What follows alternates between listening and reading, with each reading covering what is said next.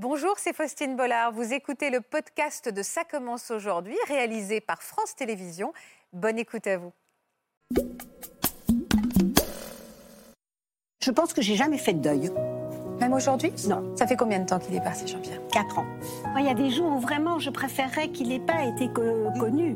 Ce, ce serait plus simple. Je pouvais écrire un mode d'emploi Jean-Pierre Mariel. Et ça, c'était formidable parce que ça voulait dire qu'on était allé loin dans la relation. La vie d'une veuve n'est pas la vie d'une femme normale, c'est la vie d'une veuve. Quoi qu'il arrive, je serai amputée jusqu'à la fin de ma vie.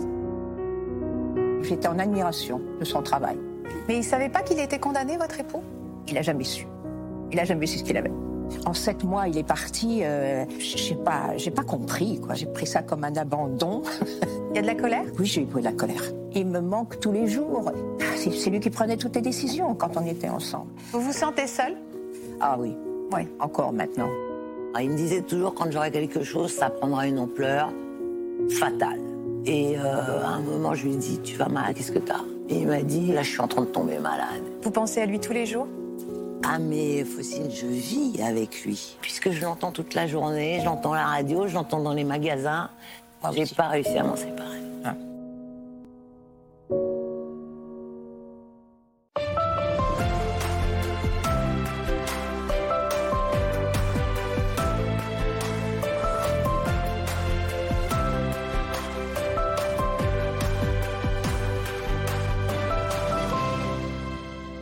Tous et merci d'être avec nous pour la suite de cette semaine spéciale célébrité. On garde tous dans notre cœur ces trois hommes qui sont à l'écran derrière moi. Jean-Pierre Mariel, Philippe Gildas et Gérard Blanc. Ils ont bien sûr marqué l'histoire de la télévision, du cinéma ou de la musique et on a tous un souvenir d'eux. C'est un peu nos Madeleines de Proust. Mais ils ont marqué aussi d'une empreinte indélébile la vie des trois femmes que je reçois aujourd'hui. Pendant des années, parfois plus de 30 ans, elles ont été à leur côté, un amour sans faille, dans les meilleurs comme dans les pires moments, jusqu'à leur dernier souffle. Elles viennent aujourd'hui leur rendre hommage et nous parler de la vie sans eux. C'est important qu'on s'intéresse à elles aussi.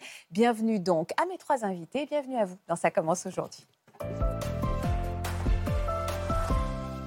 Bonjour à toutes les trois. Bonjour Bonjour Agathe Natanson. Bonjour Bonjour Marise Vildas. Bonjour. Et bonjour Brigitte Schiavi Blanc. Moi, je Bon. vous rappelle Bli- Brigitte Blanc. Ouais. Alors, je regarde. Allons-y. Brigitte. Non, il n'y a pas de souci. Merci bébé, infiniment. en fait. Ouais, Merci. Exactement, c'est pour ça. Merci Bébé. infiniment d'être avec nous. On, on- on vous pose souvent la question, vous aussi, de comment ça va. Est-ce que aujourd'hui, et même ça vous fait toujours du bien de parler de votre époux? Est-ce qu'on vous demande, selon vous, assez aussi comment vous ça va depuis leur départ? Agathe Alors, euh, première euh, réponse, oui, ça fait du bien de parler de lui. Oui, C'est très très important qu'il soit toujours là et qu'on en parle. Qu'on me demande comment ça va, euh, non, on me demande pas comment ça va, ça va. Eh Je ben, dois aller. va? De toute façon, au début, quand on vous dit ça va, on a juste envie de dire, écoute, me pose pas la question. Non, ça va pas. au début. Et puis après, ben, on vous dit, ça, évidemment, on ne le dit pas, on répond ça va, comme ça, poliment. Et puis euh, après, euh, on vous le demande plus parce que voilà, c'est, vous êtes là, donc c'est que ça va. Marise Quand on me demande euh, comment ça va, ben oui, forcément, il faut que ça aille. Quoi. Mm. Ça, va faire, ça a fait quatre ans, la fin octobre, que Philippe euh, m'a abandonné parce que j'ai pris ça comme un abandon. Ah ouais. Et, ah oui, oui, oui. Il y a de la colère? Oui, j'ai eu de la colère. J'ai dit, c'est c'est pas normal que tu m'abandonnes maintenant, alors, alors que c'est vrai, 82, c'est même un âge pour mourir, à la limite. Mais, mais en sept mois, il est parti. euh, je sais pas, j'ai pas compris, quoi. Et vous, Brigitte Brigitte Blanc, toujours, il est parti quand, Gérard Il y a combien de temps? 14 ans. Vous pensez à lui tous les jours? Ah mais Faucine, je vis avec lui. Donc je c'est pas que je pense à lui, c'est que de toute façon je vis avec lui et euh, sa présence euh, dans les médias qui est quand même euh, Très, Oui, il est toujours il très est très présent, très hein. présent fait que quoi qu'il arrive de toute façon au moins une fois par jour, je l'entends. Vous l'entendez, c'est vrai. Et je pense que c'est la grande différence que nous avons avec euh, des gens qui n'ont pas des maris connus et qui sont pas populaires, c'est qu'elles n'entendent plus leur voix. Alors que nous, là. on les entend quasi tous les jours et ça, c'est pas, euh, ça aide pas non plus à couper quoi. Alors Agathe, vous êtes donc la veuve du grand acteur Jean-Pierre Mariel, une légende du cinéma français avec une carrière évidemment qu'on ne décrit plus, riche, brillante, plus de 100 films. Alors vous avez eu l'occasion de partager la scène ensemble. On va revoir hein, pour notre plus grand plaisir des images de vous deux sur les planches Là, c'était bien. et à la télévision. Tu as dansé tout le temps avec Ginny Waters et pas une seule fois avec moi. C'est très mal élevé. À l'avenir, apprends les bonnes manières. Tu n'arriveras à rien dans la vie en étant grossier avec les dames. Oh, et puis va te faire foutre, Andy Ladd Junior, et deux fois le dimanche. Je n'ai pas dansé avec toi parce que je me suis froissé un testicule. Voilà. Ben, si tu ne sais pas ce que c'est, regarde dans le dictionnaire. Je voulais te le dire, mais j'ai eu un, j'ai eu un peu honte, j'avoue. Je, me suis blessé en jouant au hockey la semaine dernière. Voilà. Qu'est-ce qui vous a séduit tous les deux euh, dans ce projet? Est-ce que c'est le texte qui est vraiment magnifique? Ben, c'est... Le texte est très beau, oui. Et puis, on était heureux de... Moi, j'étais heureux de faire quelque chose avec ma femme. Les premières Oui. images, vous les avez regardées. Les deuxièmes, vous ne les avez pas regardées, Agathe. Pourquoi? Parce que je ne peux pas le regarder. Je ne peux pas l'écouter et je ne peux pas le regarder. Il est avec moi tout le temps.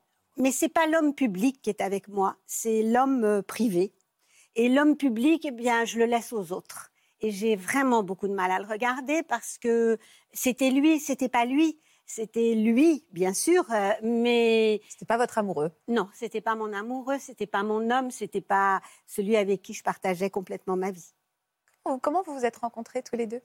On s'est rencontrés bêtement à une soirée euh, chez Belmondo, une centième. Bêtement, de- j'adore. On était chez Belmondo. oui, enfin, bêtement. Je veux dire, non, bêtement, je veux simplement. dire classique. La soirée, voilà, moi je voulais pas y aller, il voulait pas y aller, moi pour euh, de- des raisons euh, bêtes, très certainement, lui parce qu'il trouvait pas de place pour se garer, et puis c'est quand même dit, ah, allez, c'est la soirée de Belmondo, donc j'y vais, et c'est mon copain, c'est mon frère, donc j'y vais, il y est allé. Moi, Nati, la femme de, de Belmondo, m'a dit, viens, viens, ça va te changer les idées, viens, viens, viens. Donc j'y suis allée, voilà, et on s'est plus quitté. Et ça Il est rentré, il est rentré, il a écrit mon numéro de téléphone sur sa main et à 3 heures du matin, il m'a appelé chez moi en me disant écoutez, je suis perdu, je sais pas du tout où je suis alors qu'on habitait à deux pas. Il m'a dit je suis perdu, je sais pas du tout où je suis, quand est-ce qu'on se revoit? La bonne technique. Voilà, je suis pas libre tout de suite, mais on peut se revoir et on s'est revu un 14 euh, un, un 14 février alors qu'on s'était rencontrés le 9 et c'était la Saint-Valentin. Eh oui. On Ah, attendait avec des violettes, des petits cadeaux, enfin c'était divin. Vous vous êtes, euh, vous avez emménagé ensemble très vite? Enfin, votre vie a démarré très vite? Non, non, non, non. On n'a pas, on a fait d'abord appartement euh, séparé. Il avait encore un fils. Moi, j'avais aussi un fils à la maison. Donc euh, voilà, je sais pas, pendant peut-être, j'ai pas très la notion des dates, mais peut-être que pendant un an et demi, deux ans, on allait l'un chez l'autre quand les enfants n'étaient pas là. Enfin, il- moi, j'allais surtout chez lui, lui un peu moins chez moi. Et quand les enfants n'étaient pas là, et puis on partait en week-end, on partait en vacances, enfin, on faisait des choses comme ça. Et puis au bout d'un moment, j'ai pris mes valises et je suis venue m'installer chez lui. Quel genre de couple vous étiez? Fusionnel, indépendant? Alors, au départ, euh, un peu Oh, indépendant. C'est-à-dire euh, un peu indépendant, il tournait beaucoup. Moi, je travaillais encore beaucoup aussi. Donc, quand on tournait, on tournait. Il, allait, il disait d'ailleurs, on va pas faire le boulanger, la boulangère, le boucher, la bouchère. On fait nos, nos, nos- voilà, nos affaires chacun de notre côté. Et puis, petit à petit, on s'est aperçu que c'était très, très, très agréable d'être ensemble. Donc, petit à petit, j'allais de plus en plus sur les tournages. Et puis, on s'est mis à jouer ensemble, donc en tournée ensemble. Donc, ce qui faisait qu'on était, euh, oui, beaucoup, beaucoup, beaucoup ensemble. Et, et comme on y prenait un grand plaisir, eh bien, voilà, on s'est plus quittés. C'était important le mariage pour vous deux? Alors, le mariage, c'était pas du tout important. Lui, euh, moi, je sortais d'un mariage qui n'avait pas été forcément très, très heureux, donc je venais de divorcer. Vous étiez échaudé Et voilà, donc j'étais très échaudée, donc je ne cherchais personne et je n'avais pas du tout envie de refaire ma vie. Puis j'ai rencontré Jean-Pierre, c'était très agréable. Et puis lui il disait, euh, moi je parlais même pas de mariage, ça me venait même pas à l'esprit. Et lui disait, euh, non, non, non, parce que quand on se marie, forcément il y a quelqu'un qui prend le pouvoir, donc pas de mariage, pas de mariage. Et puis un jour, je lui fais du haddock à déjeuner. J'adore Et- le souvenir. Pourquoi Oui. du haddock alors Eh, Du haddock. Comme ça, Et bon, tout à coup, pas. il me dit, écoute, ton haddock est très bon, je vais t'épouser. C'est énorme. Alors je lui ai dit, écoute, tu plaisantes. Il m'a dit, non, non, c'est sérieux, je vais t'épouser. Oh, c'est mignon. Voilà, alors, Ça a fait été ça, sa demande Hein Elle fait bien la cuisine. Oui, bien la. Oui, mais ça a été ça, sa demande. Oui, Vraiment. ça a été sa demande devant un haddock et des pommes de terre à l'eau. D'accord. J'adore. Donc voilà, Quel des genre goûts simples. C'était un homme simple, avec Ouais. des goûts simples. Et vous avez dit oui tout de suite. Vous lui avez pas fait, ri, vous l'avez pas j'ai fait dit ok, d'accord, mais alors on fait une grande fête avec 200 personnes. C'est ce que Et vous on a avez fait fait. une grande fête, Marise y était. On a fait une grande fête au théâtre Édouard VII. On s'est mariés en Italie d'abord. Au théâtre Édouard VII, sympa. Oui. On s'était mariés d'abord en Italie parce que Jean-Pierre avait quand même été déjà marié euh, une, deux, trois, trois, trois Ah fois. oui Donc j'étais Ah ouais. la quatrième. Alors j'ai dit, écoute, tu as fait tout- toutes les mairies de Paris, donc on va se marier en Italie. C'est Donc on drôle. s'est mariés en Italie, comme ça là, il n'y avait pas eu de première. euh, il y avait pas Oui, eu oui, c'était la première Donc fois. voilà. Et puis après, par contre, pour avoir tous nos habits, on a fait une fête euh, au théâtre Édouard VII. Quel genre d'homme il était dans l'intimité? C'était qui? Alors, on a vu, ce- évidemment, on connaît tous le monstre du cinéma, mais vous, votre Jean-Pierre, quel genre d'homme c'était? C'était un homme imprévisible. C'était un homme plein de fantaisie. Et c'était un homme qui pouvait être très sombre. Donc on ne s'ennuyait jamais parce que le matin, on se levait, on ne savait pas comment la journée allait euh, évoluer. Et ça, c'était divin. Parce que moi, je déteste la routine. Et là, il n'y avait pas de routine. Puisque tous les jours, c'était nouveau. il, il prenait une place évidemment folle dans votre vie, puis vous nous disiez, il, il faisait pétiller votre vie, aucune mhm. routine. C'est ça aussi qui vous manque C'est qu'aujourd'hui. euh, Totalement. ouais, C'est-à-dire, lui me manque profondément, mais la vie qu'on avait me manque. ouais, c'est ça. Parce que la vie était toujours imprévue. On rencontrait toujours des gens très, très intéressants, très amusants. Très amusants, très, euh, très divers. Donc, c'était toujours euh, nouveau. Et c'était. Ça peut paraître un peu ennuyeux après? Bah, c'est totalement ennuyeux. C'est pas un ouais? peu ennuyeux. Ah ouais? C'est-à-dire que euh, tout est ennuyeux. C'est-à-dire que tout est charmant dans la découverte, dans les premières rencontres de gens comme ça que je rencontre, parce que je vois, je vois beaucoup, beaucoup de gens, je fais beaucoup de choses, donc forcément je rencontre beaucoup de gens. Mais très vite, c'est comme un soufflet, ça retombe. Oui. C'est comme un soufflet. Alors qu'avec Jean-Pierre, ça retombait jamais. Parce que je connaissais toutes ses humeurs. Je pouvais écrire un mode d'emploi Jean-Pierre Mariel. Et ça, c'était formidable parce que ça voulait dire qu'on était allé loin dans la relation. C'était pas une relation superficielle. Je savais ses humeurs, je savais ah, au changement de la couleur de ses yeux, je savais ce Ah, qui- Le regard qu'il porte sur vous sur cette photo. est Oui, c'est horrible. C'était quoi? Non, c'est pas horrible, pas horrible. C'est C'est quoi voilà. les moments où il vous manque le plus? C'est quand les moments où il vous manque le plus? Euh, c'est au réveil. C'est au réveil. C'est quand je rentre dans la maison. Alors, je vais vous raconter une anecdote si vous voulez. Oui. Par exemple, euh, moins maintenant parce que j'ai pris aussi une sorte de, de rythme de vie sans lui. Mais au début, il pouvait m'arriver pour ne pas rentrer à la maison.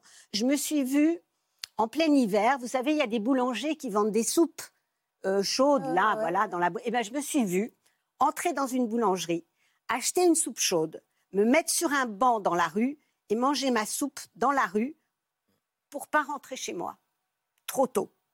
Oh, C'est triste ce que vous nous racontez. Mais parce que c'est triste qu'il soit plus là. Parce que c'est triste de vivre sans lui. Il faudrait vivre, il faudrait mourir au moment où il est mort. Et je suis pas morte au moment où il est mort. J'ai une famille, j'ai des enfants, donc je, voilà, je suis pas morte. Mais vivre sans lui, c'est triste. C'est-à-dire qu'aujourd'hui, vous sentez qu'au fond de vous, vous serez toujours triste jusqu'à la Je suis amputée. Ça se voit pas, mais je- vous voyez pas que j'ai une jambe et un bras en moins? C'est vraiment ce que vous ressentez? Totalement, mais j'ai une jambe et un bras en moins. Simplement, ça se voit pas, mais je suis amputée. Quoi qu'il arrive, je serai amputée jusqu'à la fin de ma vie. Vous en parlez avec tellement d'amour, c'est bouleversant. Il est tombé malade combien de temps avant la fin? Je pense qu'il est, ma- il est tombé malade. euh, vous savez, c'est une maladie avec une évolution extrêmement lente. Et je pense que très peu de temps après qu'on se soit euh, connu, il démarrait la maladie. La maladie d'Alzheimer. Voilà, il démarrait, il y avait les prémices de cette Ah oui. maladie qui étaient là. Et moi, j'avais déjà vécu la maladie puisque ma mère l'avait eue Ah très ouais. jeune. Donc, je me suis un peu posé des questions. Je me suis dit, tiens, c'est... il y a des choses qui me semblaient un peu étranges. Mais comme c'était un homme aussi extraordinaire, ça pouvait se mélanger. Et puis, assez vite, j'ai compris qu'effectivement, il commençait à développer euh, des Il l'avait problèmes. compris qu'il était atteint de la Pas maladie du d'Alzheimer. Pas du tout. En tout cas, pas au début. Vous en parliez pas? Jamais. C'est-à-dire que vous lui en avez jamais parlé? Jamais. On n'en a jamais parlé. Vous n'avez même pas prononcé ce mot Jamais, vous jamais, jamais, jamais. Fou. Donc, et lui-même, alors, Une ou deux fois, il a dit peut-être, oh, je me sens bizarre, j'ai la tête un peu bizarre. Et hop, on passait à autre chose. Mais alors pour ses textes, il faisait comment quand il avait. Parce qu'il a tourné jusqu'au bout. Hein. Il a tourné Enfin, jusqu'au bout. Eh bien, c'était moi qui étais le, le- la mémoire. C'est-à-dire qu'il y a des systèmes euh, bon, qui existent effectivement et qui s'appellent l'oreillette. Donc, on met une oreillette dans la- dans l'oreille du comédien et puis il y a quelqu'un. euh, Vous avez été son souffleur. Voilà, j'ai été, souffleur. et voilà, j'ai été son souffleur pendant très longtemps. Et ce qui était merveilleux, vraiment merveilleux, c'est qu'il adorait ça. Parce qu'évidemment, j'étais très très proche de lui, enfin pas physiquement sur le plateau, mais euh, voilà. Donc ça faisait comme si on était une seule tête avec deux corps. C'est-à-dire que lui et moi, on n'était qu'une seule tête. Moi, j'étais sa mémoire. Lui, il jouait parce que du coup, ça lui donnait une liberté de jeu Ouais. formidable. Donc, il continuait à jouer Oui, tout à fait normalement. Et puis, il n'avait plus aucun problème de mémoire, effectivement, puisque moi, j'étais là derrière. Et ce qui faisait que sécurité. du coup, on se quittait plus jamais, Oui, il était en sécurité avec vous. totalement. À quel moment vous vous êtes senti qu'à la maison, vous n'étiez plus en sécurité avec lui parce qu'il était trop malade? Euh, parce qu'il y a eu un moment où il me mettait en danger, parce qu'il avait une forme de violence. Cette maladie peut avoir différentes formes, et il y a une forme qui est violente.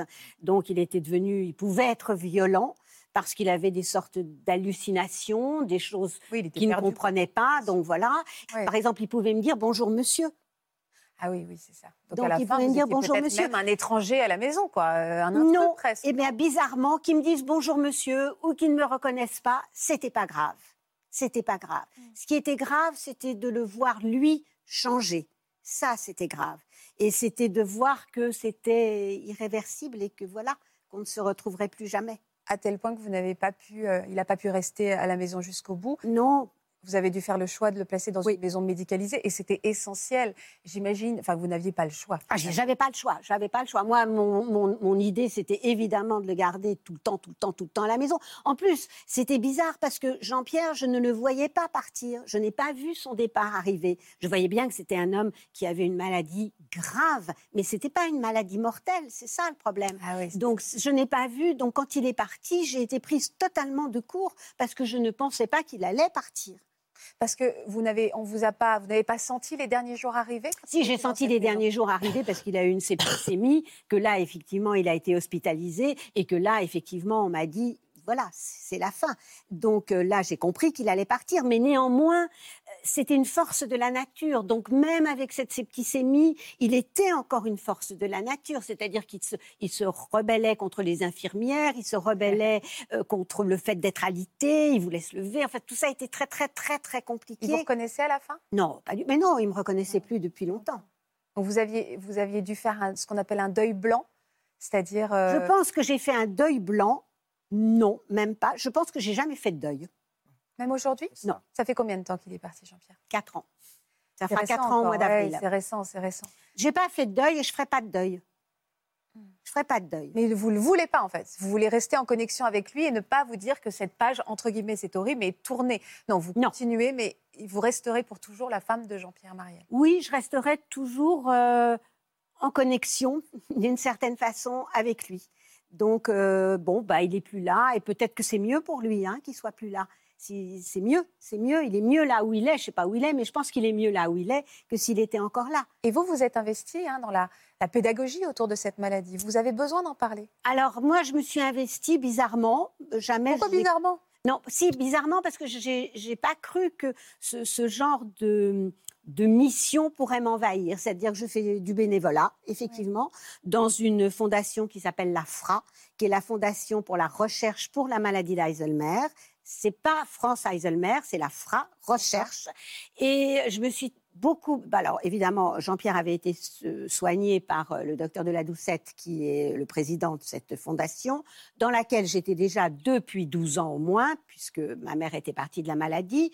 Et puis tout à coup, quand Jean-Pierre est parti, j'ai pris de plus en plus de place dans cette euh, fondation.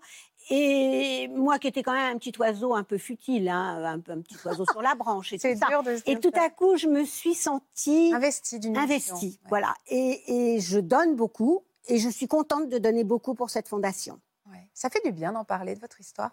Ça fait du bien là de parler de lui. Ben, ça fait du bien d'en parler. Là, par exemple, je fais ce qu'on appelle les entretiens, c'est-à-dire que euh, cette fondation va un peu partout en France et fait des entretiens avec le professeur Dubois, le docteur de la Doucette et des, des intervenants médicaux sur place. Et on va donc dans les villes de province et on parle de cette maladie et des progrès et des non-progrès. Et voilà. Et donc, euh, je, on passe le petit extrait de ce documentaire que nous avions fait, ensemble. On passe des extraits et moi, je viens et je témoigne de ce que c'est que d'être un aidant. Et en fait, qu'est-ce que c'est qu'être un aidant? Euh, C'est être présent tout le temps auprès d'un malade, essayer de se préserver un tout petit peu pour pas y laisser sa peau, et surtout, le mot maître, c'est aimer. Aimer, donner de l'amour à ce malade. Euh, c'est aussi une manière de faire, de prolonger la mémoire. Hein. Euh, aujourd'hui, c'est une manière de, de, rester avec lui hein, que de parcourir la France pour parler de lui, et y compris ces derniers moments. Oui, oui, bien sûr. Je pense que ça donne peut-être un peu de sens à la vie aujourd'hui. Je Absolument. pense que c'est important. J'ai entendu ce que vous disiez sur le deuil. Je suis assez d'accord avec vous, mais c'est parce qu'on utilise le deuil en pensant qu'un jour, ça s'arrête au fond. Et je ne crois pas que ça s'arrête. Je pense qu'on a toujours cette douleur en soi. Et alors, ce qu'on peut se dire, c'est que cette douleur évolue. C'est ça le deuil, c'est un chemin. Donc peut-être que ça évolue et peut-être que de survivre, on passe à vivre. Oui. Il y a quelque chose comme ça. Et là, ce qui est compliqué, et le Brigitte le soulignait très bien aussi, c'est que même quand on avance soi, on sans arrêt, on vous parle de votre, votre mari, de votre époux. Vous êtes sans arrêt ramené à cet homme, mais aussi au chagrin qu'il a Bien sûr, bien sûr. Oui, c'est ça qui est difficile. Et vous le dites aussi très bien, la, complexité de l'homme public, est-ce que vous savez toutes les trois, et de l'homme privé à l'intérieur de soi. Donc à la fois, bah, j'imagine que vous êtes contente de recevoir tout l'amour parce que la notoriété, ça continue à évoluer après la mort. Hein. Donc je pense que vous devez être contente de, l'amour que vos hommes reçoivent. Et, mais en même temps, pour vous, effectivement, c'est compliqué parce que ça touche à votre intimité. Oui, par exemple, moi, il y a des jours où vraiment je préférerais qu'il n'ait pas été mmh. connu. Ce, serait plus simple. Euh, là, et puis tout vous rappelle, je veux dire, par exemple, euh, évidemment, quand on vit avec un homme euh, connu, enfin, je pense que vous deux, vous seriez d'accord, tout est facile. C'est-à-dire, vous, vous entrez dans les restaurants, c'est une fête. Parce que les gens le regardent, parce que c'est comme si c'était un soleil. Et on est là, on est là, on est dans le soleil, on est dans la lumière, on est dans quelque chose de ah magique. Et tout à coup, évidemment, quand il est plus là, ça n'existe plus. Donc euh, voilà, il y a tout ça aussi qui est complexe. Euh, on redevient soi-même anonyme. On est totalement anonyme, bien sûr. Euh, je veux dire, mais partout, je veux dire, dans le train, dans l'avion, partout. alors quelquefois, et tout à coup, ça fait très très plaisir. Vous avez une hôtesse de l'air qui vous dit, oh, un jour, vous étiez tous les deux dans un vol qui allait. Bon, ça fait très plaisir et à la fois, ça fait très mal. Ça fait très mal. Oui, je comprends. Oui, je bah, comme le, enfin, je suis d'accord avec Faustine, le regard que votre mari a sur vous, c'est bouleversant. y compris dans l'interview d'Élise Lucet aussi, quand il vous regarde, on sent se reposait sur ah vous. Il était déjà malade au moment de cette interview. Mais on sent tout cet amour qui passe, et je comprends que ce soit difficile. C'est difficile. Oui, c'est difficile. très bien. Et d'ailleurs, j'écris euh, là, euh, euh, j'écris un petit livre qui est absolument sans prétention. Je lui écris des lettres je lui écris des lettres pour lui raconter ce que c'est que ma vie depuis qu'il est parti. Ce que c'est que la vie d'une veuve. On ne sait pas ce que c'est que la non, vie. Vrai. Je ne sais pas si vous êtes d'accord. La vie d'une veuve. La vie d'une veuve n'est pas la vie d'une femme normale, ni d'une femme célibataire, ni d'une femme divorcée. C'est la vie d'une veuve. C'est dire, dur ce mot d'ailleurs. Vous, vous, vous dites parfois, c'est un mot qui revient à votre oreille, Marise, je, je suis veuve, ou ça paraît fou? J'aime pas le mot. Il n'est pas beau, il n'est pas beau le mot. Hein. Non, le, le mot est pas Le mot est vraiment pour ça que je le dis. Oui, vous avez raison. C'est celle qui reste, et celle qui reste, et ben ma foi, euh, quand elle est invitée, bien sûr qu'elle est invitée, qu'on est très entouré, mm. mais on peut être seul au milieu du monde. Vous vous sentez seul? Ah oui. Oui. Encore maintenant. Enfin, ça fait que 4 ans, c'est aussi récent. Mais, mais, mais on parle de période de deuil, mais c'est ce que vous disiez, il n'y a pas de période. C'est à vie, c'est jusqu'à la fin de ma vie, ce que disait Agathe. Il, il me manque tous les jours. Et, je rentre à la maison comme le cheval à l'écurie. Quoi. J'ai besoin d'être avec lui. Je suis à la maison, je suis avec lui. Et il est près de moi. Ça, Donc, euh, et, on se parle. Je lui parle. Je lui dis, tu ferais ça? Alors, mais je, parle à mon chat, donc je, parle. il est peut-être réincarné dans votre chat. Je lui dis, mais est-ce que tu, quand j'ai un souci, je dis, est-ce que tu, tu ferais ça? Qu'est-ce que je fais? Ah, C'est lui qui prenait toutes les décisions quand on était ensemble. 36 ans quand même d'amour. 36 ans d'amour. Et, Et là, je lui dis, alors tu ferais quoi? Tu ferais ça? Non, tu ferais pas. Puis il était d'une mauvaise foi intense. Il était l'empereur de la mauvaise foi. Alors, que je le dise, et colérique. À part ça, il était même merveilleux. On va revenir. Je voudrais qu'on regarde les images de votre rencontre, les débuts de votre carrière à tous les deux. Évidemment, c'est bouleversant ces images. Mesdames, Mesdemoiselles, Messieurs, bonjour. Nous sommes en 1970 et après des études de journalisme et un passage en radio, Philippe Gildas fait ses premiers pas sur le petit écran. La plupart des rivières sont sorties de leur lit. Voilà donc les premières conséquences de dix journées de pluie et surtout de redoux. De son côté, Marise, qui avait pour rêve de devenir comédienne, fait ses débuts d'animatrice sur Radio Caraïbes lorsqu'elle déménage aux Antilles, puis revient en France pour intégrer Europe 1 en 1967. Et alors qu'elle fait les beaux jours des émissions de la célèbre station, Philippe, lui, devient directeur d'antenne quelques années plus tard. Il n'abandonne pas pour autant sa passion de journaliste et se retrouve vite à la tête de la matinale d'Europe 1, accompagné d'une jolie blonde qui n'est autre que Marise. Très complices, ils se découvrent des points communs et entre eux, une belle amitié débute.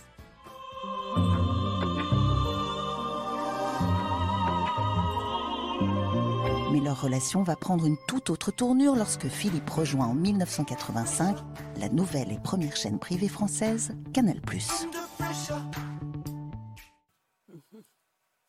Moi, j'étais pas amoureuse au début de Philippe. J'étais en admiration de son travail. On a travaillé ensemble, on a fait le 6-9 euh, à Europe pendant six ans. Et là, j'ai- vu l'homme que c'était, quoi, parce que c'est plus comme aujourd'hui. hein. Il n'y avait pas de télé, il n'y avait rien. Ouais. Donc, euh, il arrivait euh, à 2 heures pour la, la conférence de rédaction, euh, et il arrivait à l'antenne, il faisait le journal de, de 6 heures, 6h30, 7h, 7h30. Et moi, je l'accompagnais avec les jeux, avec de la musique. À l'époque, il y avait de la musique. Et j'étais en admiration totale. Mais moi, j'avais quelqu'un dans ma vie, j'étais divorcée déjà. J'avais quelqu'un dans ma vie, et lui, il était très marié, en revanche. Lui, il avait, avec trois garçons. Très marié, pas un peu marié. On Ah, est pas très, peu, il était très marié. À quel moment vous êtes tombé amoureux alors? Ah, enfin, lui, il est. Donc il était bien marié. ensemble, il m'a dit, je- moi, il y a longtemps que je, de- depuis RTL, parce que j'ai- travaillé un petit peu à RTL, j'étais enceinte de ma fille, de mon, de mon premier mari, donc, et il m'avait déjà repéré là. J'étais enceinte de, de six mois. Ah, il avait flashé. Il avait déjà flashé. Mais c'est une complicité. Moi, je suis euh, avec quelqu'un. Je suis en- dans une fin d'histoire. hein, Oui, ça dire. va un peu de l'aile. Oui, il est parti pour une plus jeune. Donc, je suis pas très bien. Euh, J'ai passé là, euh, trois ans difficiles. Mes parents sont partis en deux ans de, de cancer à 62 et 64 ans. Et mon frère s'est noyé. Enfin, je fais un peu Cosette là d'un seul coup. Mais Oh, c'est épouvantable. euh, vous mon étiez frère s'est noyé à très 27 difficile. ans. Et tout ça en, en quatre ans. Un soir, je reçois un coup de fil. J'étais en pyjama. Euh, Est-ce que je peux passer? Il était 9 h du soir. Je lui dis, j'étais en pyjama.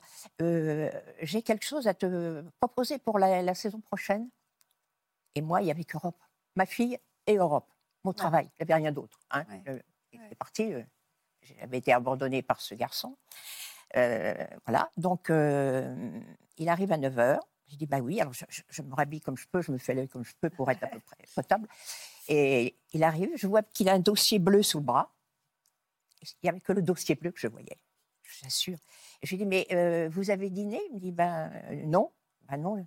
Bon, ben, je peux vous faire une omelette? Donc, donc il, ma- il mange son omelette euh, tranquillement. Je regarde, et je me dis, mais à quel moment il va ouvrir ce dossier? Parce que j'attendais qu'il propose quelque chose. Ouais, je. Directeur de l'antenne, quand même, il devait me proposer quelque chose. Et euh, il n'ouvre pas. Je l'accompagne à la porte. Sur le palier, je- j'ouvre, parce que ça, c'est une image qui m'est restée, vous n'imaginez pas, c'était incroyable. Euh, il, était, il était timide et très pudique. Alors, et- et à un moment, il rentre à l'ascenseur, je suis moi contre le mur, et il me dit, je, je- je- je pars, mais un jour, il me regarde droit dans les yeux, mais il m'a foudroyé, un jour, je, je te ferai l'amour. Et il part tout rouge, et moi, je, donc, il est je suis culotté, contre le mur, je suis tombée comme ça. Ah, il vous a rien proposé professionnellement C'était Ah, une le astuce dossier, pour il n'y avait rien euh, dans le dossier. Il a dit après. Ah, l'arnaque. Et un jour, je te ferai l'amour. C'est joli. Oui, c'est Non, mais c'est Oui, c'est c'est- fougueux. Et alors, il vous a fait l'amour combien je- de temps je- après? Moi, j'étais pas amoureuse à cette époque-là, ce moment-là. J'étais pas prête du tout, moi. Ouais. Du tout. Et un jour, il me dit, écoute, j'ai un, un appartement à Montmartre que j'ai acheté. Euh, Est-ce que tu veux pas venir le visiter? Parce que je sais pas, j'ai un problème de déco. Euh, faudrait qu'on voit. Mais ça, Il c'est est malin. c'est- C'est un peu après quelques déjeuners, un dîner, et c'est trois mois. Hein, il se passe trois mois. Ouais. Et là, Moi, j'ai dit, mais, euh, oui, écoutez, mais rien ne se passe. Hein. Ouais, ouais. Pas un baiser, rien. Et je monte dans l'appartement et euh, il me dit, tu veux boire quelque chose?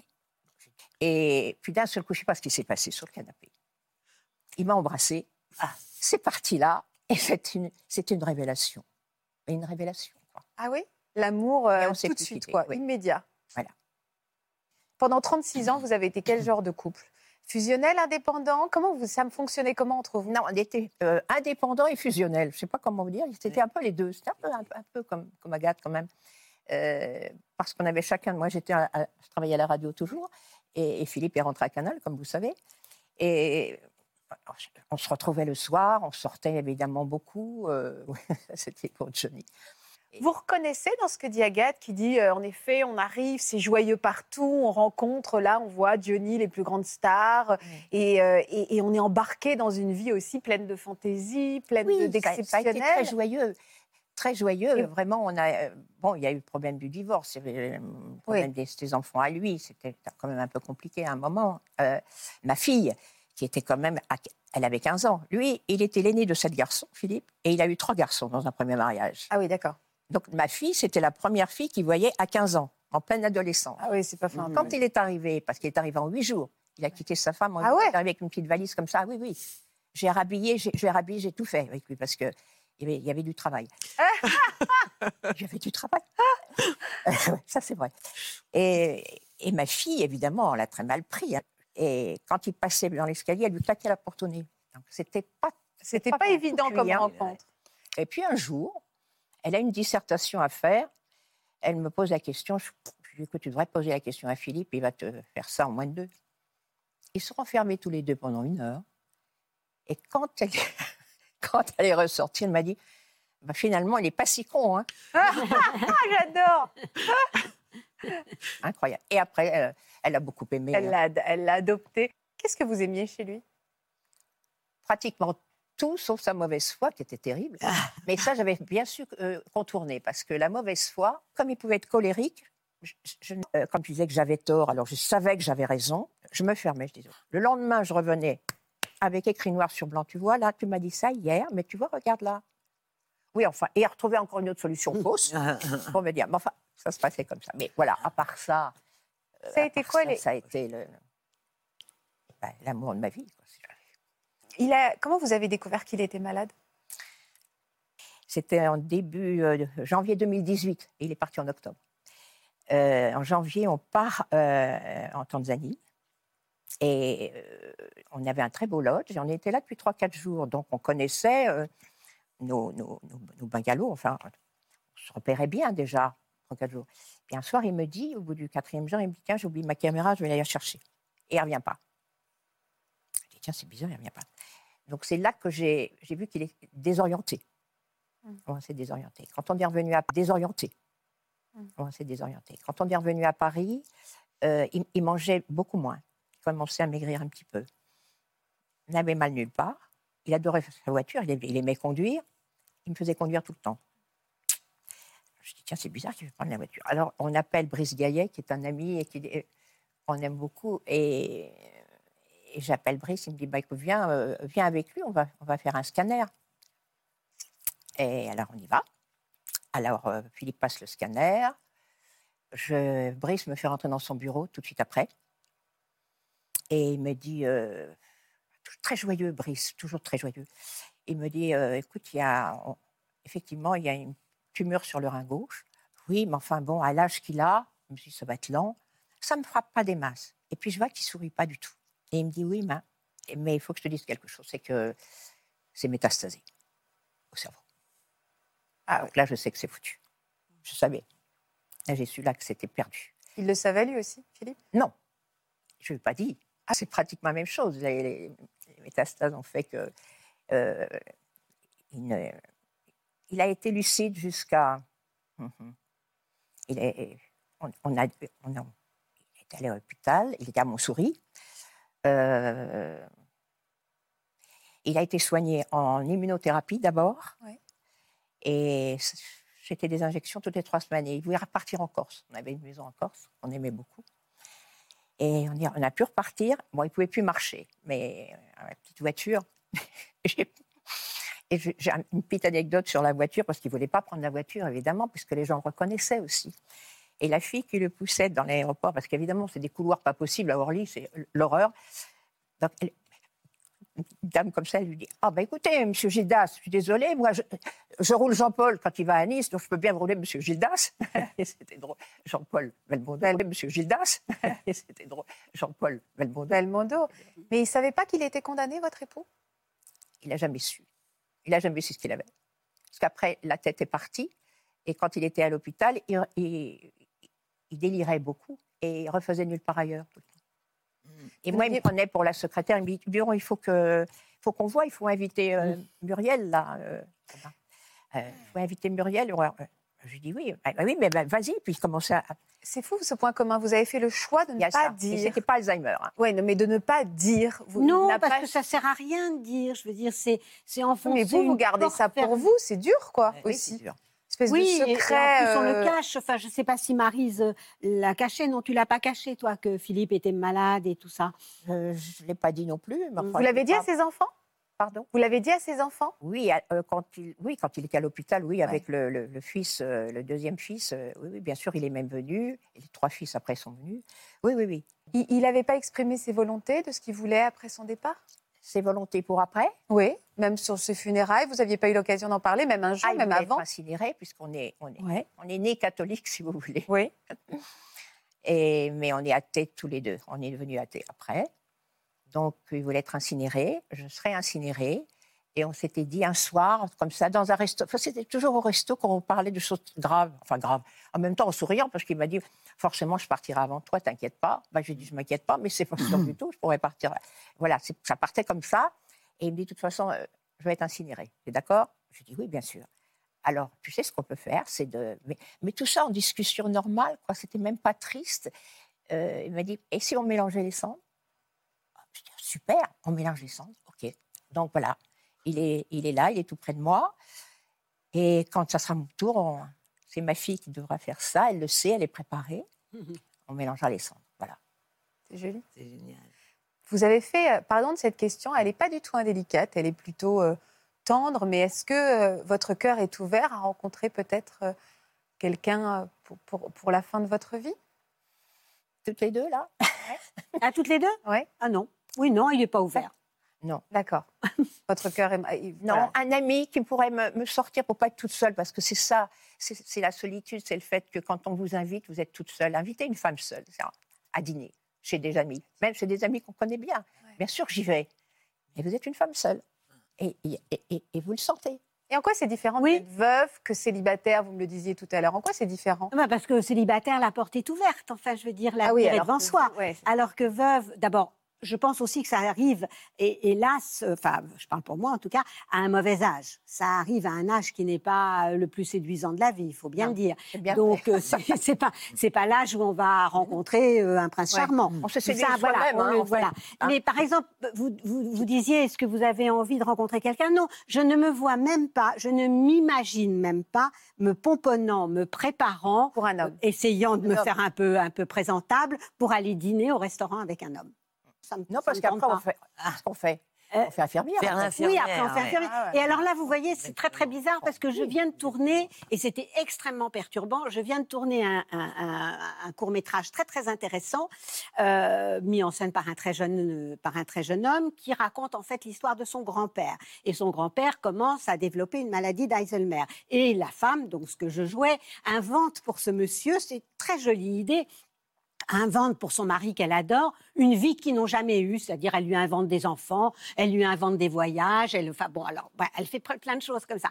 Donc tout à coup, je tournais donc avec un monsieur qui devait avoir mon âge, un comédien très très très très bien qui devait avoir mon âge. Et à un moment, donc c'était très bouleversant pour moi parce que je lui parlais comme à un monsieur qui a la maladie d'Alzheimer. Donc c'était effectivement extrêmement bouleversant pour moi. Et en plus, ce comédien était très grand et ressemblait mais étrangement à Jean-Pierre. C'est-à-dire qu'il avait la même couleur d'yeux, la même forme de crâne, la même euh, Ouais. euh, plus de cheveux et tout ça. Donc c'était extrêmement bouleversant. Donc je, je joue, du coup ça m'a aidé pour jouer, hein, ne, ne- ne le cachons pas. Et tout à coup on s'est retrouvés parce que c'était les scènes, on devait être tous les deux dans un lit, en pyjama, enfin tout ça, tout bien, tout honneur. Lui Ouais, me bouquinait, moi je regardais mon téléphone. Et ça m'a fait un choc de me retrouver Dans un lit avec un lit homme. avec un monsieur, voilà. Et je me suis dit, mais jamais je ne pourrais me retrouver, mais même pour lire ou pour regarder mon portable, avec un monsieur à côté de moi. Ouais. Non, ça me semble euh, un autre monde. Comment vous dire c'est- Je comprends. Et puis, je trouverais plus aussi bien que ce que j'ai connu. Mais non. Aussi. Ah, c'est ça. C'est que, oui, et oui, oui, bah, bien sûr, oui, oui, oui, oui, oui, forcément. Oui, mais l'envie, l'envie est plus là. L'envie de, même l'envie de séduire n'est plus là. Non. L'envie de séduire, qui était quand même euh, viscérale chez moi, qui était quelque chose, oui, d'un peu viscéral, n'existe plus. J'ai envie d'être charmante, j'ai envie d'être euh, gaie, d'être une bonne euh, compagnie. L'envie n'est pas là, et puis euh, Jean-Pierre est trop là. Aussi. ça. Voilà, Oui, il c'est faudrait qu'on dire- accepte de trop surtout ça, ouais. Ça. Il n'y a pas de place pour Pendant quelqu'un très très longtemps, maintenant, bizarrement, ça s'est arrêté du jour au lendemain. Et je me demande pourquoi ça s'est arrêté du jour au lendemain. Je mettais systématiquement une table avec deux couverts. Mm. Il y avait toujours deux couverts à C'est la le maison, temps. une jolie table et deux couverts. le Tu fais temps plateau fait télé. Oui, c'est ça. euh, Et puis, je ne sais pas, on tout fait à coup, il a trop traîné et j'ai plus mis les couverts. deux couverts. Ah ouais, je- Et un couvert sur la table, il, est là en face et il n'est pas là. Donc, ouais, il faut mieux faire des. Oui, je comprends. je comprends. Brigitte, on va, on va s'intéresser aussi à votre très belle histoire d'amour. Et évidemment, il y a un titre de Gérard Blanc qu'on a tous en tête. Alors, c'est terrible parce qu'il est merveilleux, mais on va l'entendre. Ah oui. Et donc, on va l'avoir dans la tête toute la Toute journée. la journée. Oui, toute la Écoutons, journée. écoutons ce titre qui a été vendu à c'est 600 000 exemplaires, disque d'or. Écoutez.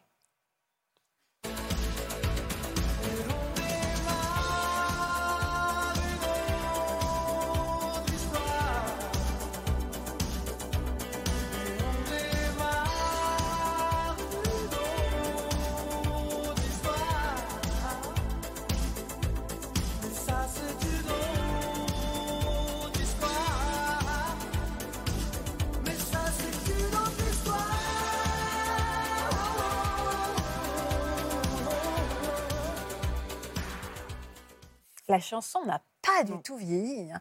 Vous avez partagé sa vie pendant combien de temps? Officiellement, officieusement. Ah, question. Pourquoi?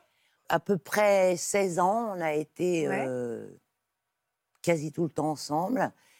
Et euh, officiellement 8-9 ans. Vous- parce que, parce que vous êtes d'abord été amis.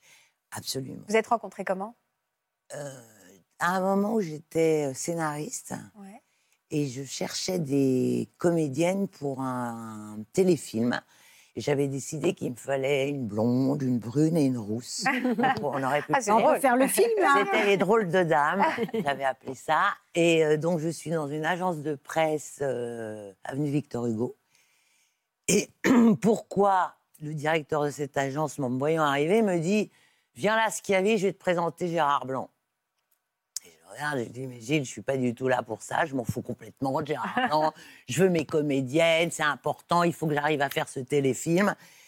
Et lui, il lâche pas son histoire, il va dans la pièce d'à côté, il dit à Gérard, viens là. Et Gérard m'a avoué beaucoup plus tard que dans l'instant où il m'a vu, il s'est dit, Je vais lui faire l'amour. non, il s'est dit, c'est elle ma femme. Et moi, j'étais toujours dans mon idée. J'ai fait, euh, oui, salut Gérard, on pourra se parler plus tard. Mais là, franchement, j'aurais parlé euh, à Gilles et tout. Donc, il m'a regardé un peu soufflé quand même. Et euh, en partant, il me dit, bah, viens à la maison ce soir.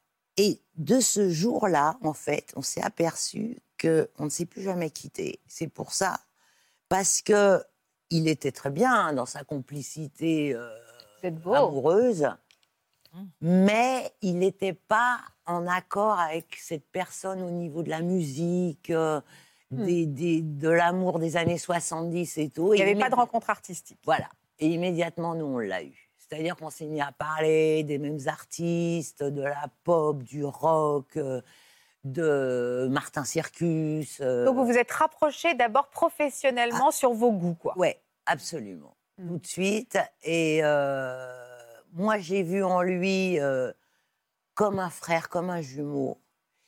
Et lui, il a vu en moi, en plus, au-delà de sa femme, une âme sœur.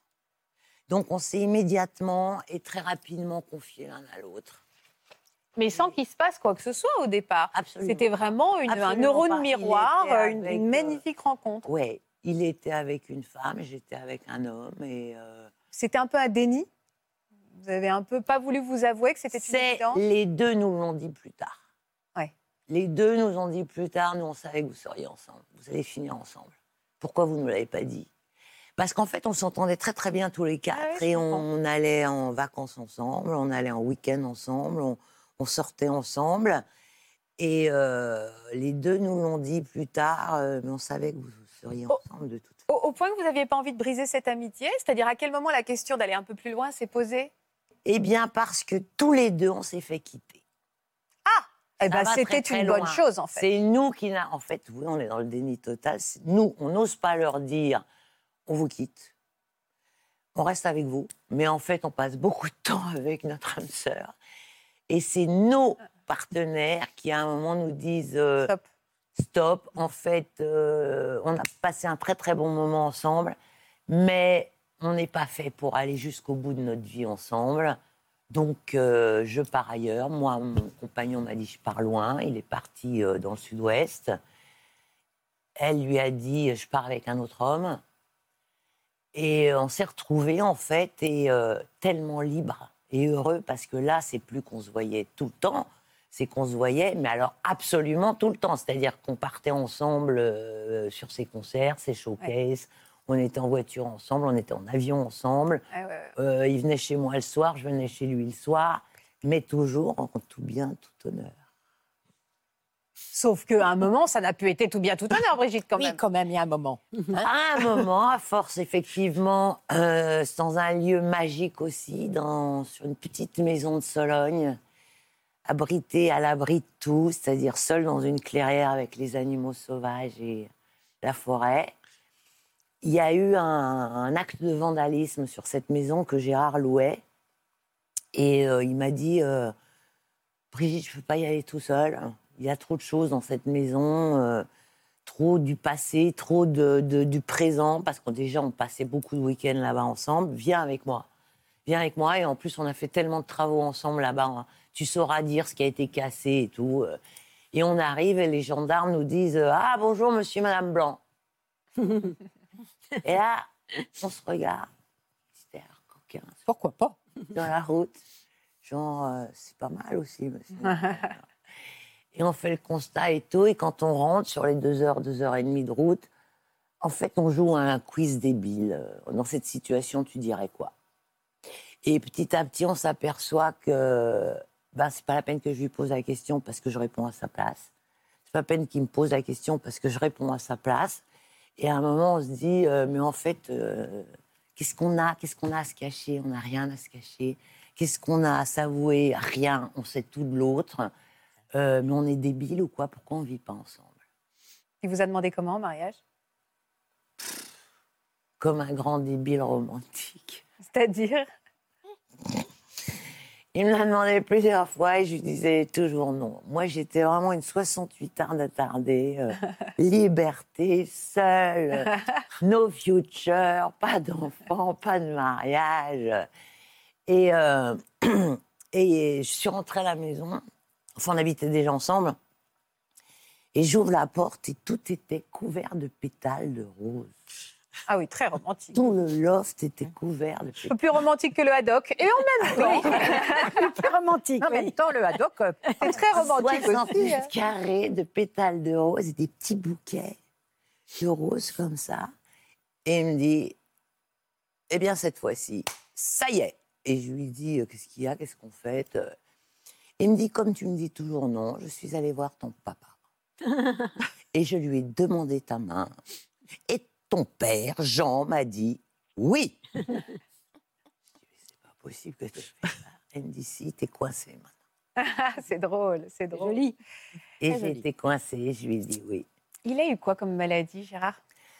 Ça a été un rebondissement. Gérard était jamais malade, mais jamais. Euh, Dans son enfance, il avait eu de l'asthme beaucoup. C'est pour ça que c'est un enfant fragile qui a fait beaucoup de musique parce qu'il sortait pas avec ses copains. Il était chez lui avec son petit épaz et sa guitare. Mais après, il n'a jamais rien eu, Gérard. Il me disait toujours quand j'aurais quelque chose, ça prendra une ampleur fatale. Et je lui disais, mais pourquoi tu dis ça Euh, Oui, c'est pas très rassurant, quelqu'un qui dit ça. Voilà, je le sens, il me dit. Et il a eu quoi? Et en 2006, il n'arrivait pas à se lever, il était mal et tout. Et je le regarde et je lui dis euh, Mais t'as une jaunisse, Gérard, là. Il était livide avec les yeux jaunes, quoi. Tu veux qu'on rentre? Pas du tout, pas du tout. Et euh, en fait, dans la journée, ça s'est dégradé rapidement. Il avait les voies biliaires infectées. Il a été emporté vite? Et euh, non, pas du tout. Et il s'en est sorti très bien. Et après, en 2008, après euh, l'Olympia et tout ça, il était très fatigué. On est parti en Crète se reposer. Et comme un imbécile, parce que ça, c'est Gérard, surtout, je ne veux pas être un poids pour toi. T'es ma lumière, t'es ma femme. Grâce à toi, je fais tout ce que je veux. Euh, Je ne peux pas te le refuser. D'aller bien. Je ne peux pas te refuser qu'on avance ensemble. Jusqu'au bout, euh, il ne l'a pas dit. Et euh, à un moment, je lui ai dit Tu vas mal, qu'est-ce que t'as? Et il m'a dit euh, Lui aussi, il était très rock'n'roll. Il me dit Je suis qu'une merde. Parce que là, je suis en train de tomber malade. Il est tombé dans le coma parce qu'évidemment, il me l'a dit trop tard. On est en Crète, à l'autre bout de l'île. Le temps qu'ils viennent, il se passe je ne sais combien d'heures. Euh, dans l'ambulance, il s'agite comme un fou. On arrive, je crois pas où on arrive. C'est des draps avec des lits de l'armée, des lits de camp avec des draps sales, dégueulasses. Et il me jette Gérard là-dessus. Et j'ai fait du russe. Je lis les lettres. Donc je lis le grec. Et je m'aperçois qu'en fait, ils l'ont mis dans un truc où je lis morgue. Et là, je deviens folle. Là, je deviens totalement folle. Mais folle. Et je hurle, mais vous le connaissez pas, c'est un chanteur et tout, euh, hyper connu, vous pouvez pas me le laisser crever comme ça dans un, dans un trou en crête et tout. Et euh, il l'emmène et il me plante dans l'hôpital tellement il court partout dans les, dans les couloirs hein, et je demande où il est. On me fait remplir des papiers, je me dis, il est mort ou quoi Et en fait, il est en unité de réa. Il y a quelqu'un qui a capté tout ce que j'ai dit, qui est allé dire elle veut pas, euh, ne le laissez pas mourir, Inch'Allah. Ils me l'ont mis en réa et pendant trois semaines, il était en réa. Tous les jours, je suis allée le voir. Et dès que je m'approchais de lui, il y avait son- encéphalo qui faisait. C'est beau. hein Un jour, j'y suis pas allée parce que j'en pouvais plus. J'y vais pas. Là, on m'appelle en pleine nuit. M'appelle en pleine nuit. Ils me disent faut vraiment que vous alliez en urgence à l'hôpital. Je dis mais qu'est-ce qui se passe? Et j'arrive dans le couloir et je l'entends, je l'entends alors qu'il était intubé depuis trois semaines crier I want to see my wife, I want to see my wife, I want to see my wife. Et j'arrive et les- toute l'équipe médicale me dit Mais enfin, vous êtes là, on n'en peut plus, on essaie de le calmer. Il hurle I want to see my wife, I want to see my wife. Et j'arrive et il, arrêté immédiatement. Vous savez ce qu'il ose me dire? Tu m'as abandonné. Je dis Mais Gérard, qu'est-ce que tu racontes? Il n'était pas venu une journée. T'es pas venu une journée. Et moi, je me dis, quand les gens, ils comprennent pas, quoi, que la présence près d'un- d'une personne qu'on croit partie, elle le sait. Moi, je sais que leurs maris savent qu'elles étaient là. Vous qui êtes si connecté, qui étiez si connecté avec Gérard, à quoi elle ressemble votre vie aujourd'hui, Brigitte? Ben, je crois que c'est un- une chance. Parce que moi, elle ressemble à, j'ai presque envie de dire, il y a 14 ans. J'ai vécu ce- cette époque où on met deux tasses, deux assiettes, et puis avec le temps, on les met plus parce que c'est ridicule. Parce qu'en fait, c'est pas l'homme matériel et physique avec qui on reste en contact. C'est justement l'immatériel, l'ailleurs. Et euh, à quoi elle ressemble? Ben, Moi, je suis avec lui. Alors, on me prend pour une dingue parfois parce que effectivement, je lui parle. Je dis, voilà quoi, je vais lui parler normalement, je l'engueule. Quand il y a un truc qui me plaît pas, euh, je lui dis, écoute, vraiment, là, Gérard, aide-moi, j'en peux plus. euh. Alors, ce qui me manque, c'est quoi bah, Même pas sa voix. C'est ça qui est terrible. Même pas sa voix, puisque je l'entends toute la journée, je l'entends à la radio, je l'entends dans les magasins. Je bosse pour lui, donc euh, je, je regarde des documentaires, des clips, euh, des interviews. euh, Et vous y arrivez, c'est pas trop dur? euh, Non, il y a des fois, je l'engueule, bien sûr. Oui, j'ai l'impression que vous l'engueulez beaucoup. Hein. Ouais. Ouais. Oui, parce qu'on s'était promis de mourir ensemble. Et la question est brutale. Vous n'y répondez pas si vous n'avez pas envie. Vous n'avez pas eu envie de mourir avec lui? De partir? Bien sûr. Vous n'avez pas eu envie de partir bien. puisque vous n'aviez pas d'enfant Si, j'ai eu envie de partir. Parce qu'il est mort dans mes bras à la maison. Parce que quand euh, on est revenu de Crète, ils l'ont évidemment hospitalisé. Sauf qu'au bout d'une semaine, ils m'ont appelé en urgence en me disant Bon, c'est bon, on a compris, il ne peut pas vivre loin de vous. Alors, soit vous vous installez à l'hôpital, soit vous le reprenez chez vous. Sauf que euh, médicalisé à deux dans un appart, vous n'avez pas d'enfant, vous n'avez rien d'autre comme famille, vous êtes tous les deux, ça va être très dur, Madame Blanc. Et J'ai dit, mais très dur de quoi De rien. On a bien les médicalisés. J'ai vécu le coup de la... du chariot. Chariot, oui. J'ai vécu parce qu'il n'y avait plus aucune force. Mais nous, on hurlait de rire. C'est-à-dire que moi, j'étais capable de le renverser dans le caniveau parce que j'étais nulle. C'est pas évident à pousser. Non, c'est une pas évident. Et, et on hurlait de rire parce que voilà, rock and roll, on n'en a rien à foutre, on continue, on est ensemble.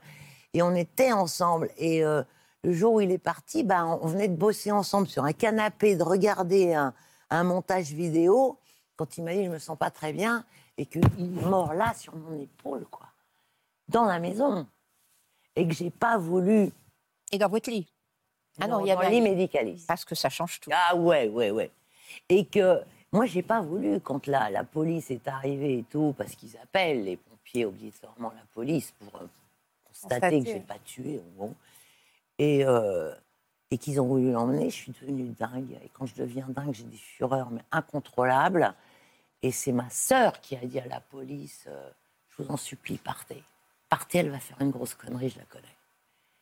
Partez, laissez-la faire ce qu'elle veut du corps, on va le faire officiellement et tout. Et euh, on a signé des décharges et je l'ai gardé pendant neuf jours à la maison.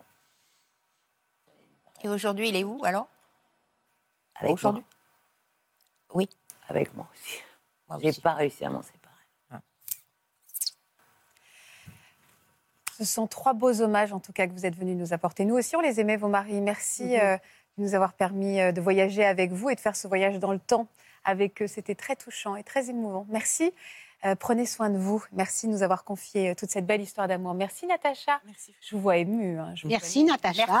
Merci, Vous aviez un, un regard extrêmement Ouais. bienveillant. Ouais. Toujours. Merci nous. Toujours. Beaucoup de douceur. Je vous embrasse très fort. Passez une belle après-midi sur France 2. Je pense très fort à vous et on se retrouve demain à 14h. Merci pour votre fidélité. Euh, merci pour ce joli moment tous ensemble. À demain. Vous aussi venez témoigner dans Ça commence aujourd'hui. Vous avez été victime de cyberharcèlement et ce déferlement de haine a eu de lourdes répercussions sur votre vie. Après avoir été harcelé en ligne, vous avez sombré dans une profonde dépression. Pour une autre émission, après un burn-out professionnel, vous avez pris la décision de quitter votre conjoint et votre vie de famille. Si vous êtes concerné, laissez-nous vos coordonnées au 01 53 84 30 99 par mail ou sur le Facebook de l'émission.